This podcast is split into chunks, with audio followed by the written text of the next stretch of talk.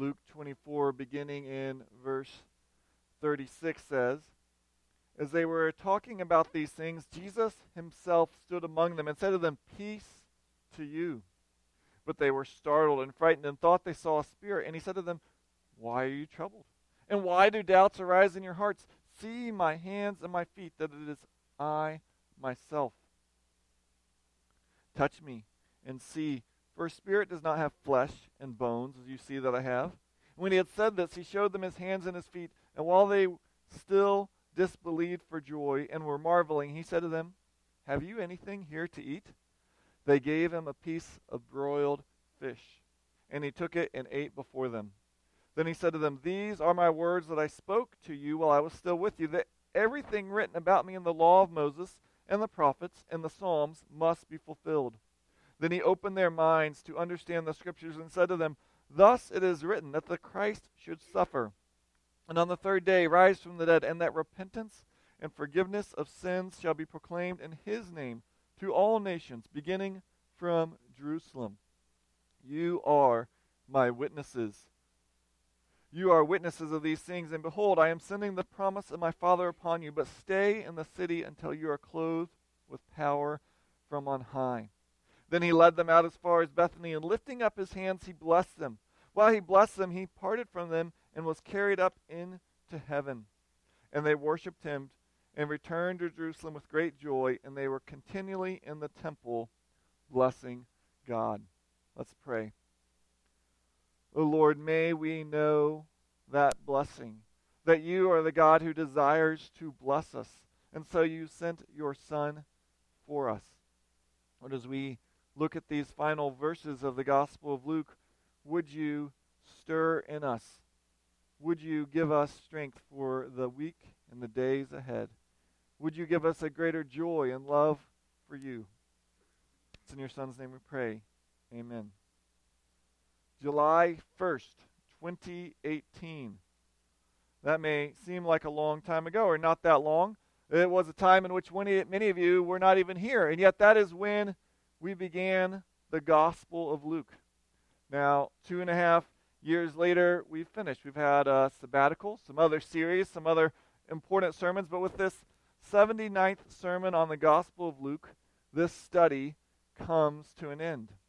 Now, if you don't remember the beginning, we'll briefly review because Luke has masterfully crafted his gospel so that the themes that he showed in the beginning were then explained in the middle, and now he recap- recapitulates them at the end.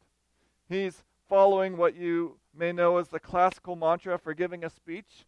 Tell them what you're going to say, Say it. Tell them what you said. Now, not to be misunderstood, Luke is not creating this material, but rather, rather giving an orderly narrative of what eyewitnesses have seen. You can look back and turn for just a minute to Luke chapter 1 because there we see that he did all this for a man named Theophilus. It tells us in verse 3 that he might, verse 4, have certainty concerning about the things he has been taught. He didn't want Theophilus just to believe because he'd been told. He wanted him to realize there's real historical reasons why he should believe this. And then it began, and he told of this man named Zechariah who went to the temple, and there, though he and his wife was old, he was given an angelic announcement that they would bear a son whom they should name John, and that this son would be like the prophet Elijah. Then the story shifted to this young virgin named Mary, and she was told she was going to bear a son who they should name Jesus, and that he was going to come. And it says in verse 32 and 33 of chapter 1 He will be great, and he will be called Son of the Most High, and the Lord God will give to him the throne of his father David. And he will reign over the house of Jacob forever, and of his kingdom there will be no end. Well, then the story shifted back to Zechariah, and he prophesies of his child in verses 76 and 77 of chapter 1, and he says, And you, child, will be called the prophet of the Most High, for you will go before the Lord to prepare his way, to give knowledge of salvation to his people in the forgiveness of their sins. Well, then the day of Jesus' birth came, and in the region of Bethlehem, out in the fields were shepherds, and angels came to them. And they say in chapter 2, verse 14, Glory to God in the highest, and on earth peace among those with whom he is pleased. When it was time for Jesus to be taken to the temple, his parents took him there. And there, a man named Simeon, who had been told by God, You will not die until you see the Messiah, was there. And when Jesus came, he took him up in his arms. And he says this in chapter 2, verses 29 through 32 Lord, now you are letting your servant depart in peace according to your word. For my eyes have seen your salvation, that you have prepared in the presence of all peoples a light for revelation to the Gentiles and for glory to your people Israel. And so there was kind of these three main themes going through Luke's gospel that were introduced in this early part. And Luke th- shows us through the gospel, and now here recapitulates it at the end, that first, Jesus came to reign forever as God's Son, as David's king, setting up his kingdom. Second, he came to bring peace through the forgiveness of sins. And third, he came to do this for Jew and Gentile. It's interesting, though, as we read through this, and if you go back to Luke 24 and read from the beginning, it seems as though Luke is giving us one very full day in the life of Jesus. And yet, we had read earlier Acts 1, 1 through 11, which was also written by Luke. This companion series, Luke and Acts go together. And there we're told that Jesus was with them 40 days after his resurrection. So was it all in one day or was it 40 days? Well, I have a friend who's a missionary, and he said, whenever I come back and I'm talking to someone and I say, How was your time? I have to kind of mentally get figure out are they wanting the 30 second how was my time? Do they want the 3 minute how was my time or do they want the let's go get have co- go have coffee and have the 30 minute how was your time? Well, here in Luke we're given the 30 second what happened. In Acts we're given the 3 minute. We're not given the 30 minutes, we're given the 3 minute. And yet they're both telling the same story. One just condenses it, the other enlarges it. And what happened in 40 days? Well, it would take more than 30 minutes to share all that. So there could be an even larger version, but as John said in his gospel, if all that Jesus did was written down, all the books in the world could not contain it. But here, Luke wraps up his gospel by showing us three things. First, in verses 36 through 43, Jesus shows himself to the disciples. Then, in verses 44 through 49, Jesus teaches and commissions the disciples Lastly, in 50 through 53, Jesus blesses and leaves his disciples. But it's been a while since we've been in these verses, so let's remember the context. Jesus died, and on the third day, the women went to his tomb to anoint it with oil, but when they went there, they saw an angel, and he said, Why are you here? He is not here as he said, he has arisen. And so the women went back with joy to tell the disciples. But they didn't believe. They thought this was kind of a myth, a tale, a story they were making up. And yet Peter hurried back and looked. Well, that same day, two disciples left and were on their way to a town called Emmaus. And as they're walking along, talking about all that's happened in the last week, Jesus appears to them, though they don't recognize him, and we're not told why. And they're walking and talking, and they're telling Jesus all that's happened about this man named Jesus of Nazareth. But then it says, And they say to Jesus, But we had hoped that he was the one to redeem Israel. These disciples had hoped that Jesus was this Messiah, the Redeemer, but he's died, and our hope is crushed. But then Jesus explained to them what all these things meant, and from the Old Testament scriptures, how all these things had to happen. That night they went and they ate a meal in the village of Emmaus together. And after Jesus gave thanks and broke the bread, their eyes were opened and they saw, This is Jesus. And then he vanished from their midst. They then rushed back to Jerusalem. And that is where we are right now. And in verse 36, they are talking, and Jesus comes and stands in their midst. John records a similar event, and in chapter 20, verse 19, he says, The doors were locked, and Jesus came into their midst. Just as he was able to vanish in Emmaus, he is able to appear in Jerusalem. And he says to them, Peace to you. When we hear the word peace, we often think of it as a contrast of conflict. Well, we're not in conflict, we're at peace. The biblical idea includes that, but it's more. It's an idea of wholeness, a completeness, when all of life is functioning as God originally intended it. And Jesus came to bring peace with God, with this world, with one another. Thus, this was the message of the angels when Jesus arrived. Glory to God in the highest and on earth, peace. And it's the message he gives now as he is about to depart. Having grown up in Christian homes and being familiar with the Christmas story, this is probably no shocking message. Oh, yes, Jesus came to bring peace. We all know that. But remember the last time many of these disciples saw Jesus, or the last time Jesus saw them. It was their dark figures fleeing in the dark as they wanted nothing to do with him. As they fled because we don't want to be with Jesus. Now, yes, Peter circled back around, but then he denied Jesus three times. Yes, John was there because he was friends with one of the high priest's servants, but most of them saw Jesus last with a run away from him. And Jesus had even said in Matthew 10 33, Whoever denies me before men, I also will deny him before my Father who is in heaven. So they probably expect Jesus is going to come and denounce them. He's going to come and condemn them. And yet he comes and says, Peace to you. And yet they, they still don't understand. They we see in verse 37, they think this is a ghost. They have no other way their mind can grasp. The doors are all locked, and now someone is in our midst. What is this? Now, before we condemn them, well, I mean, didn't they know the women said, and Peter went, and they were just talking about Emmaus? They should know. Don't we do similar things? You know, we hear a sermon on forgiveness, and we delight in all the things we've done, and God forgives us. And then as we're walking out the door, someone bumps us, and we just lash into them.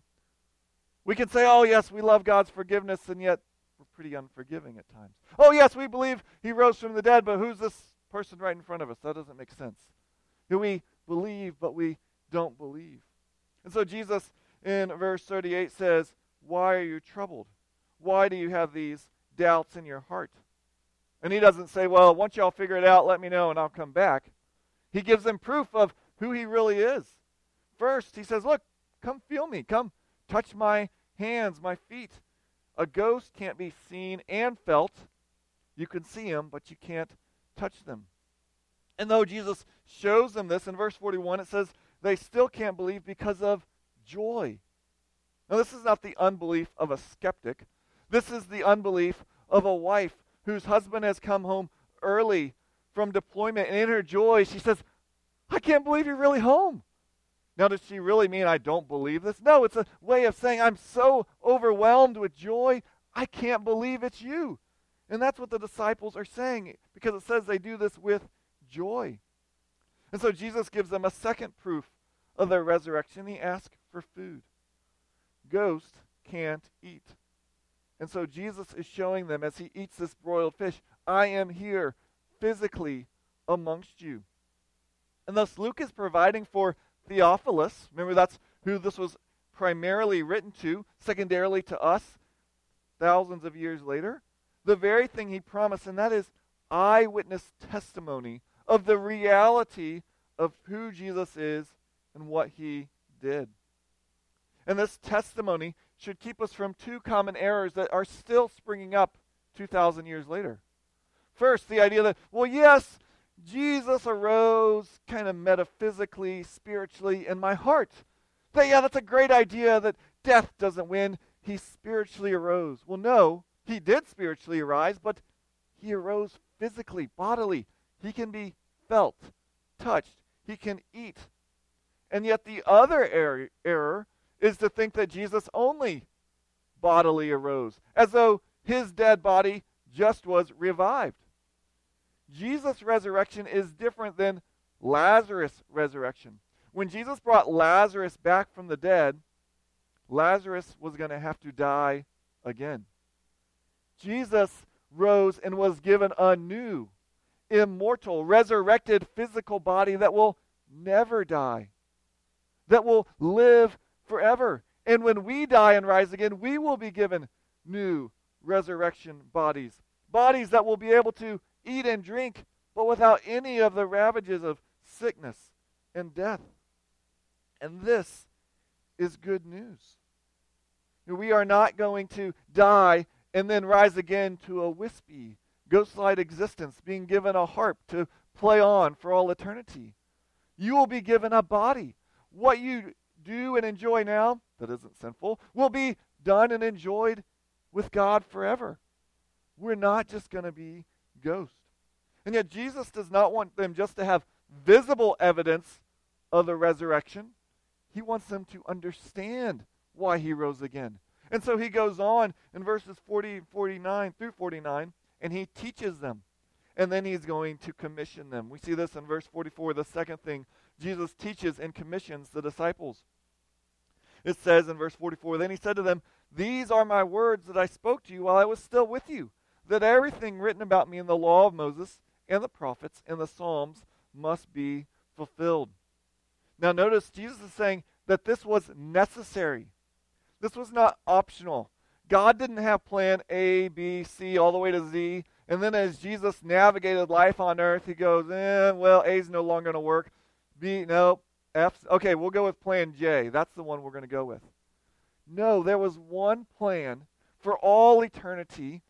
It was foretold of in the Old Testament. Jesus lived it in the New Testament, and the rest of the New Testament reflects upon it.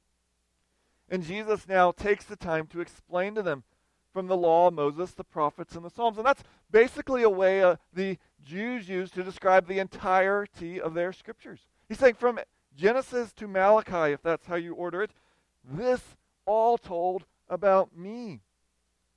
What was all of that? Well, that would be wonderful to have written down. We don't have it all. We looked into it some when we talked about Jesus on the road to Emmaus because he said similar things there. But what he's wanting them to realize is this important truth. If you want to understand the scriptures, look at the scriptures. It's interesting. Jesus says, Look, you want to understand what I did? Well, look back and see what I foretold was going to happen. Jesus is basically saying the scriptures are clear. Read the scriptures you can understand them. And you can understand them if you know they're about me. This is what theologians call perspicuity. Yes, that's exactly right. Theologians take a clear concept and then give it an unclear word like perspicuity. And we can get caught up in all types of things like that. We get so diving into these isms and these theologies and this and that. Study God's Word. Now, I'm not against theologians. I'm not against reading deep things, but it should always point back to this the clarity of Scripture. Now, I'm not saying everything is equally clear because the Apostle Peter even says something Paul wrote are hard to understand. Yet, what it's saying is the things you need to know to know who God is and to be saved are clear so that anyone of mental capabilities, who can say capabilities, can understand them. You don't need to go to a seminary. You don't need to learn Greek or Hebrew. If you can think, then you can understand that you're a sinner, that you are created by God and He loves you, and that though you sinned, He loved you so much He sent His Son to die for you, and that if you'll submit to Him, confess that only He can save you, then you will not die and be punished, but die and rise again like Jesus and live with Him forever. You don't need a PhD to understand that. And the scriptures clearly teach that. And so Jesus is showing look, if you want to know me, it's not about deep philosophical truths, it's easy, it's not a mystery. And yet that raises another important point in that spiritual truth is not devoid of content. Just as true spirituality is not obscure philosophy, neither is it found in mind altering experiences or mind emptying experiences. You want to know God? You want to be truly spiritual? Use your mind. Fill it with Scripture. And know that all that Scripture, as Jesus said in John 5.39, bears witness to Him. And so Jesus summarizes, what was it all saying? Well, three big things. Verse 46. First, the Messiah had to suffer, which we saw throughout Luke's gospel. Jesus told them. But they didn't like that. In fact, in Mark 9, verse 2, Peter rebuked Jesus. Don't say stuff like that. You don't need to suffer. And yet it was God's will that the Messiah would be pierced for our transgressions, that he would be crushed for our iniquities, and that by his chastisement we would have peace. The peace that Jesus came to secure, for by his wounds we are healed. Second, not only would he suffer, though, but he would rise on the third day. Jesus also predicted this, Luke 9:22. He said, "The Son of Man must suffer many things and be rejected by the elders and chief priests and scribes and be killed and on the third day be raised." God would not allow his holy one to see corruption. As Job declared, he knows that his redeemer lives. Not lived, lives. He is alive and reigning. And third, in verse 47, the main truths are that the scriptures say that repentance upon his name would be preached for the forgiveness of sins to all nations, beginning from Jerusalem. This message of repentance is nothing new. It was summarized well in Ezekiel 18:30. God says, "Therefore I will judge you, O house of Israel, everyone according to his ways, declares the Lord God. Repent and turn from your transgressions, lest iniquity be your ruin." God doesn't want their iniquity to be their ruin, and so he says, "Repent so that I might forgive." And he calls them to repent. But notice something interesting because in verse 47 it says that this repentance and forgiveness of sins will be in his name. In Jesus' name. You know, in the Old Testament, it always pointed to in his name, referring to God, the Father. But now Jesus is showing that he is the mediator. He is the one that through him we might have forgiveness. And this has been the message throughout Luke's gospel. What did John the Baptist proclaim when he came? Luke 3 3, he said that he had a baptism of repentance for the forgiveness of sins. Jesus said in Luke 5:32, I've not come to call the righteous, but sinners to repentance. The disciples understood this, and thus when they preached Acts 2:38 in Peter's first recorded sermon, he said, "Repent and be baptized every one of you in the name of Jesus Christ for the forgiveness of your sins, and you will receive the gift of the Holy Spirit." So are we saved by repentance or are we saved by faith?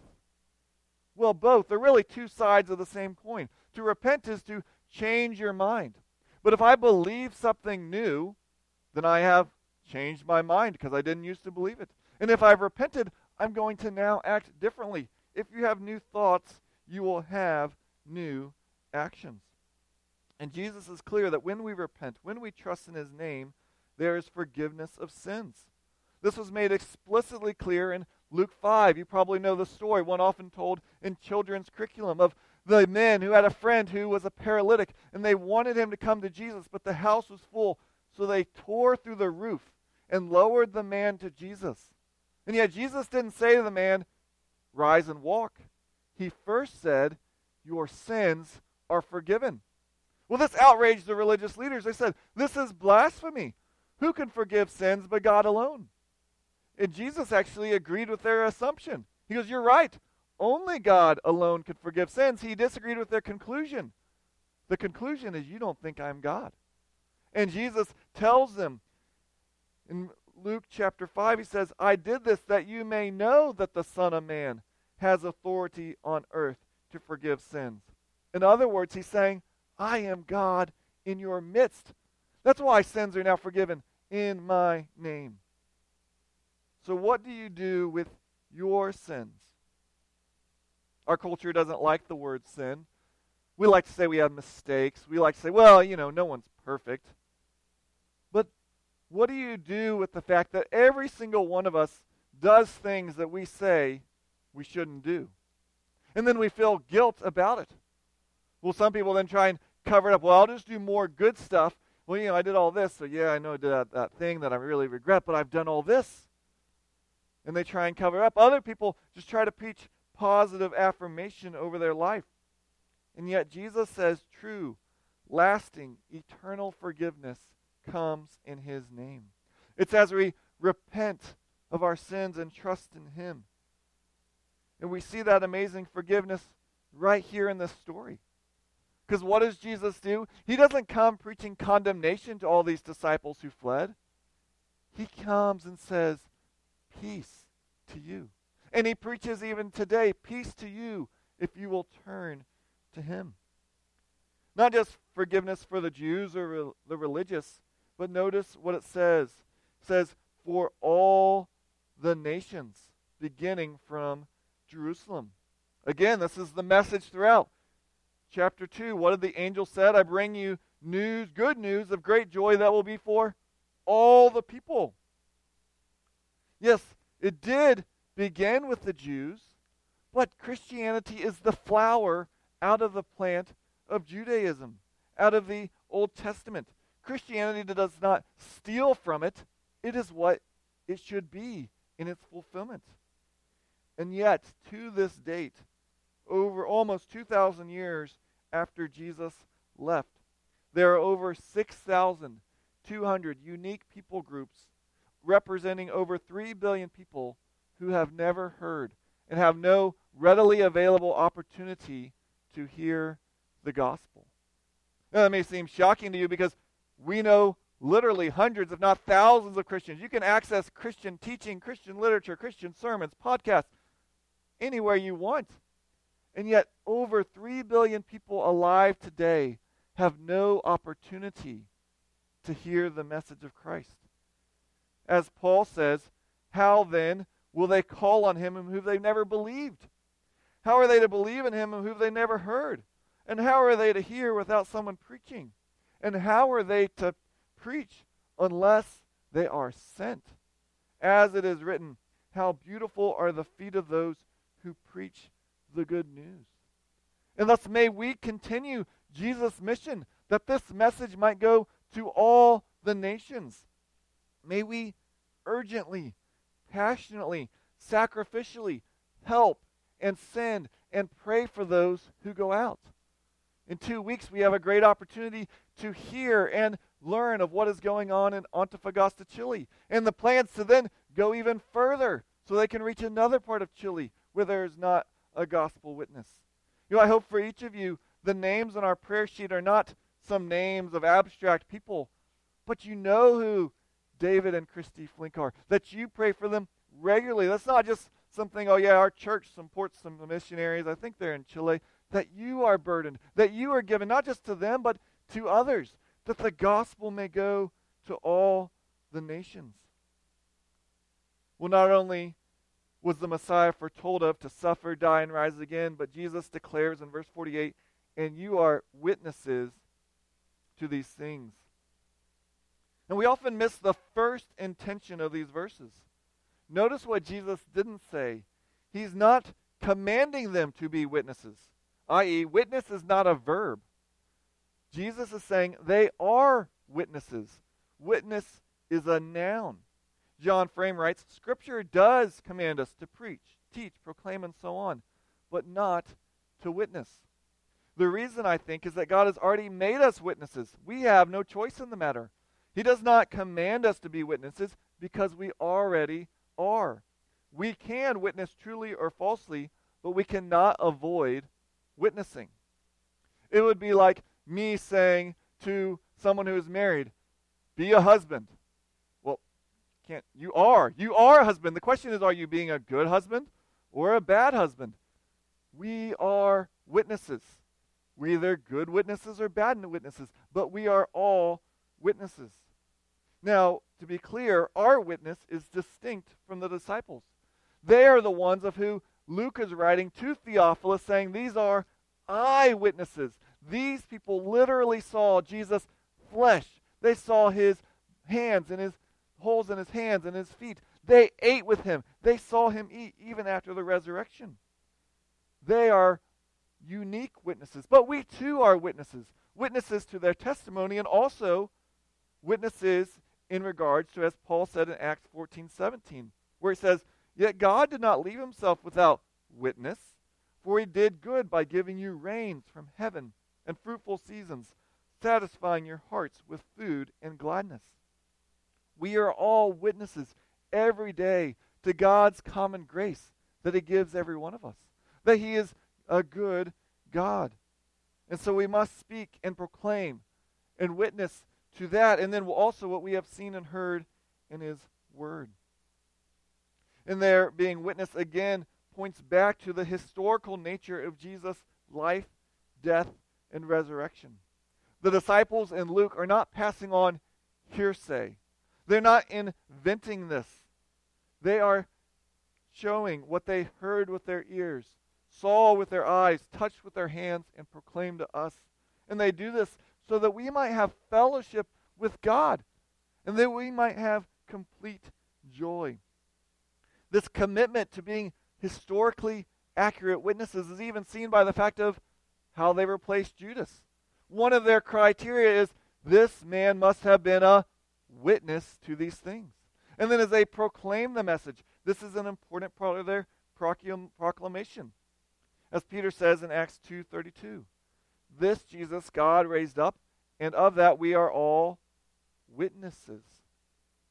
Yet, though they are witnesses, so far they have been scared and fleeing witnesses. And yet that is about to change because notice verse 49. And behold, Jesus declares, I am sending the promise of my Father upon you. But stay in the city until you are clothed with power from on high. Jesus is declaring the promise of the Father that he will send the Holy Spirit upon them. Luke then records this in Acts chapter 2, verses 16 and 21, where on the day of Pentecost, the Spirit comes upon them, and then they go out and preach with power. They go out and preach with boldness. And yet then they're arrested. And for those who've read the Gospels, we wonder, well, what's going to happen now? Are they again going to run and flee? And yet, as they're on trial, the triers say, These people speak with boldness. And then afterwards, they go back to the other Christians and notice what they pray. Acts 4:29 they say, "And now, Lord, look upon their threats and grant to your servants to continue to speak your word with all boldness. And when they had prayed, the place in which they were gathered together was shaken, and they were all filled with the Holy Spirit and continued to speak the word of God with boldness. How are you going to have power this week to be the person God calls you to be? To be the wife God calls you to be, to be the single person God calls you to be, to be the child God calls you to be. Well, the scripture is clear. It's not as we look inside and find our resources, it's as we look up and we cry out and say, God, we need power from you. We need power to do what we would not normally do. We'd normally be the type of people who flee like the disciples, but would you give us boldness? Would you give me strength to be faithful in this situation where I'm tempted to fail. Thus, don't buy the lies of such things as Christian self help. You know, there could really be no greater oxymoron. Christians are the people who admit they are completely dependent on divine help. We don't need self help. We need to look up away from ourselves. That is where our help and strength comes from. And yet, this is only going to happen as Jesus leaves. For it is only then that the Spirit will be given. And we see this lastly in verses 50 through 53 because Jesus is going to bless and then leave his disciples. As we noted earlier, we're not told here in Luke the amount of time, but in Luke's next writing, Acts, he tells us this is 40 days. But in that time, he eventually takes them to Bethany on the Mount of Olives, and there he lifts his hand and he blesses them. And even while he's blessing them, he is taken up into heaven. You know, the last words they heard from Jesus was him blessing them. Now, I don't know what you picture when you picture God. But here he's showing us God delights to bless his people. He didn't leave with warnings. And y'all better not run away like you did last time. Let me give you one more judgment before I leave. He leaves blessing his people. And then the disciples worshiped. They return to Jerusalem and they continue in the temple blessing God. Christians have called this the ascension because Jesus ascends into heaven. And we, or I should say I, often rush through it so quickly. Oh, it's so so clear. And we miss the important truths of it. And I think there's three really important things that we should consider. First, Jesus stayed for 40 days teaching, giving visible evidence to his disciples that he was alive. Well, he had already spent 33 years on earth. He had already died and risen again. His mission is fulfilled. Let's go. I want to go back home. And yet he spends 40 days instructing and being with his disciples. And Jesus didn't need to ascend. He didn't ascend as though that's the only way he could go be with the Father. He ascended so the disciples would know this is the last time. This is not, well, he disappeared. Is he coming back again? I don't know. He kind of comes in and out. No, he is showing them, look, I am now leaving, but now go and wait because the power of the Spirit will come upon you. But a second important thing is notice how this fulfills Jesus' words and God's plan. You know, when Jesus was on trial, the religious leaders asked him, Are you the Messiah? And then he replied, If I tell you, you will not believe. And if I ask you, you will not answer. But from now on, the Son of Man shall be seated at the right hand of the power of God.